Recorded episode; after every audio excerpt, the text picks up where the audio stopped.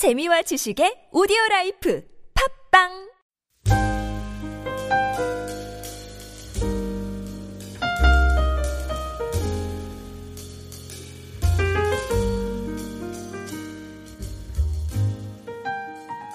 어제 우리는 율법이나 할례와 같이 이렇게 외형적인 신앙의 외형적인 요소에 근거한 유대인들의 그 선민 의식이 그들 자신의 구원에 아무런 도움이 되지 않는다는 것을 그 사도 바울의 그러한 주장들을 같이 좀 나눴습니다.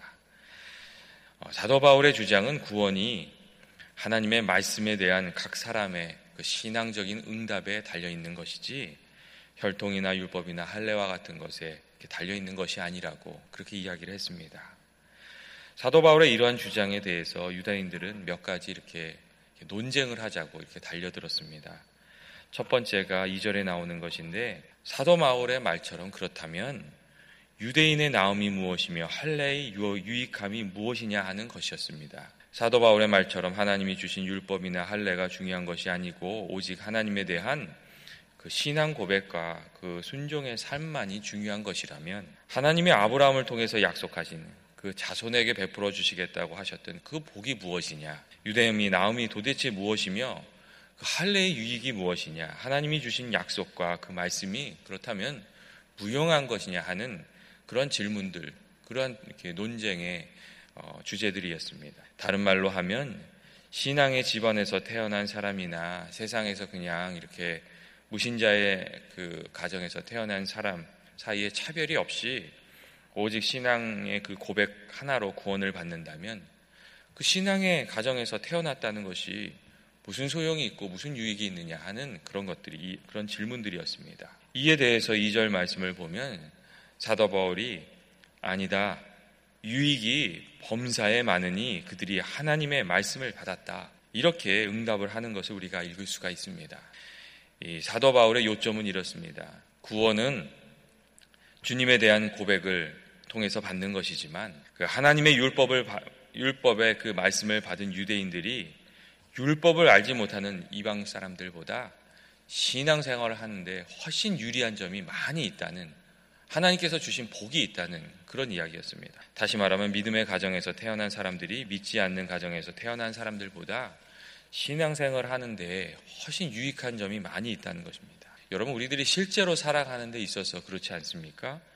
믿음의 가정에서 태어난 사람들이 신앙생활 하는데 훨씬 유리한, 유리한 점이 많이 있습니다. 신앙의 유산이 있고, 또 부모님들이 그 하늘에 쌓아놓은 기도가 있고, 또 신앙생활하는 그 부모 밑에서 살면서 보고 배운 것들이 있기 때문에 이 믿음의 가정에서 신앙생활하는 사람들이 많은 유익함이 있습니다. 반면에 믿지 않는 가정에서 신앙생활을 하려면 어려운 점이 많이 있습니다. 이 신앙생, 이 믿지 않는 부모 밑에서 박해를 당하는 경우도 많이 있고, 또 세속적인 생각이나 그 분위기 속에서 자라온 사람이 예수 믿으려고 하면 그 영적 성장을 이루기 위해서 익숙한 것을 버려야 하기도 하고, 또 그 가운데서 씨름해야 될 것도 많이 있고, 또 이렇게 어려움도 많이 당합니다. 이 영적인 싸움들도 믿지 않는 가정에서 예수님을 믿으려면 많이 일어납니다. 이 사도 바울의 얘기는 뭐냐면, 영적인 유산을 받은 것이 이렇게 아무것도 아닌 것이 아니라 큰 복을 받은 것이라는 그런 이야기입니다. 물론 때때로 신앙의 유산을 이어받지 못해서 그 믿음의 가정에서 태어났지만 그 신앙을 잃어버리는 이들도 있지만, 그건 그 사람들의 잘못이지 하나님의 잘못은 아니라는 것입니다. 이 삼 절과 사 절에 나타나 있는 말씀이 그런 말씀입니다. 어떤 자들이 믿지 아니하였으면 어찌하리요? 그 믿지 아니함이 하나님의 미쁘심을 패하겠느뇨? 그럴 수 없느니라. 사람은 다 거짓되되 오직은, 오직 하나님은 참된 분신이시다. 이렇게 이야기를 해야 된다.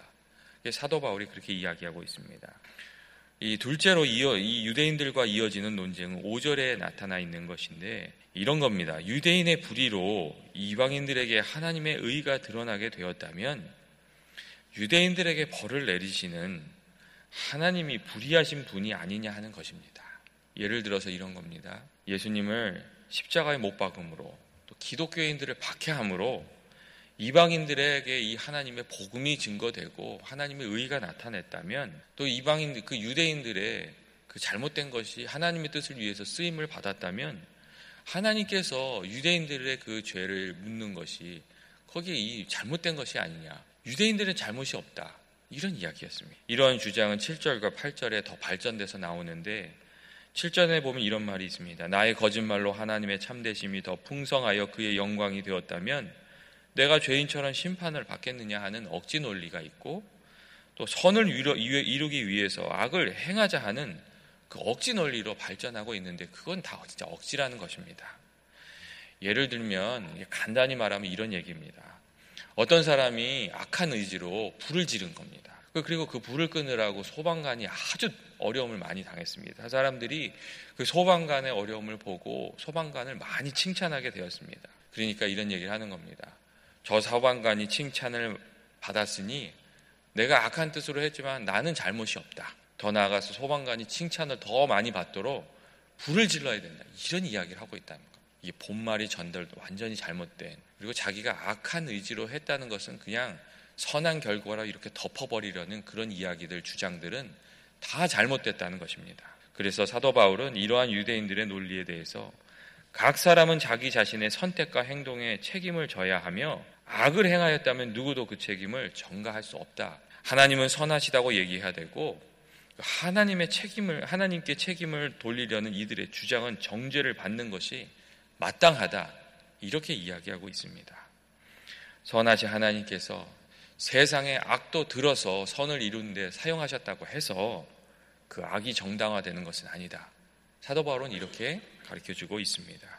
여러분, 오늘 성경의 말씀은 유대인의 나음이 무엇인가 하는 질문을 통해서 먼저 그리스도인 된 그 우리들이 하나님께 받은 은혜를 잘 간직하고 성실하게 신앙을 해가야 한다는 것을 우리에게 말씀해주고 있습니다. 늘 깨어서 신앙의 길을 걸어가지 않으면 먼저 된 자들이 나중되는 그런 일들이 우리들의 삶 가운데 많이 일어나기 때문입니다. 여러분, 내가 전도한 사람인데 어느 순간 이렇게 시간이 지나고 나니까 나를 부끄럽게 만드는 그 믿음의 진보를 보여주는 그런 사람들이 있습니다. 내가 믿음을 전해주었는데 나는 여러 가지 어려운 가운데 믿음을 잃어버리고 그 상대방은 믿음에 더욱 든든히 서가는 그런 일들도 종종 일어나고 있습니다. 그래서 우리들이 이렇게 신앙생활을 하면서 무엇이 우리들의 신앙을 앞으로 끌어, 끌어, 이렇게 끌어가 주는 것인지, 반대로 또 무엇이 우리들의 신앙을 주저앉게 만드는 그러한 일들인지 우리가 잘 분별해야 됩니다. 그래서 우리들의 신앙이 하나님께 더 나아가는 방향으로 그런 일들을 우리가 선택해 가야 됩니다. 우리의 신앙을 앞으로 끌어주는 사람들은 누구이며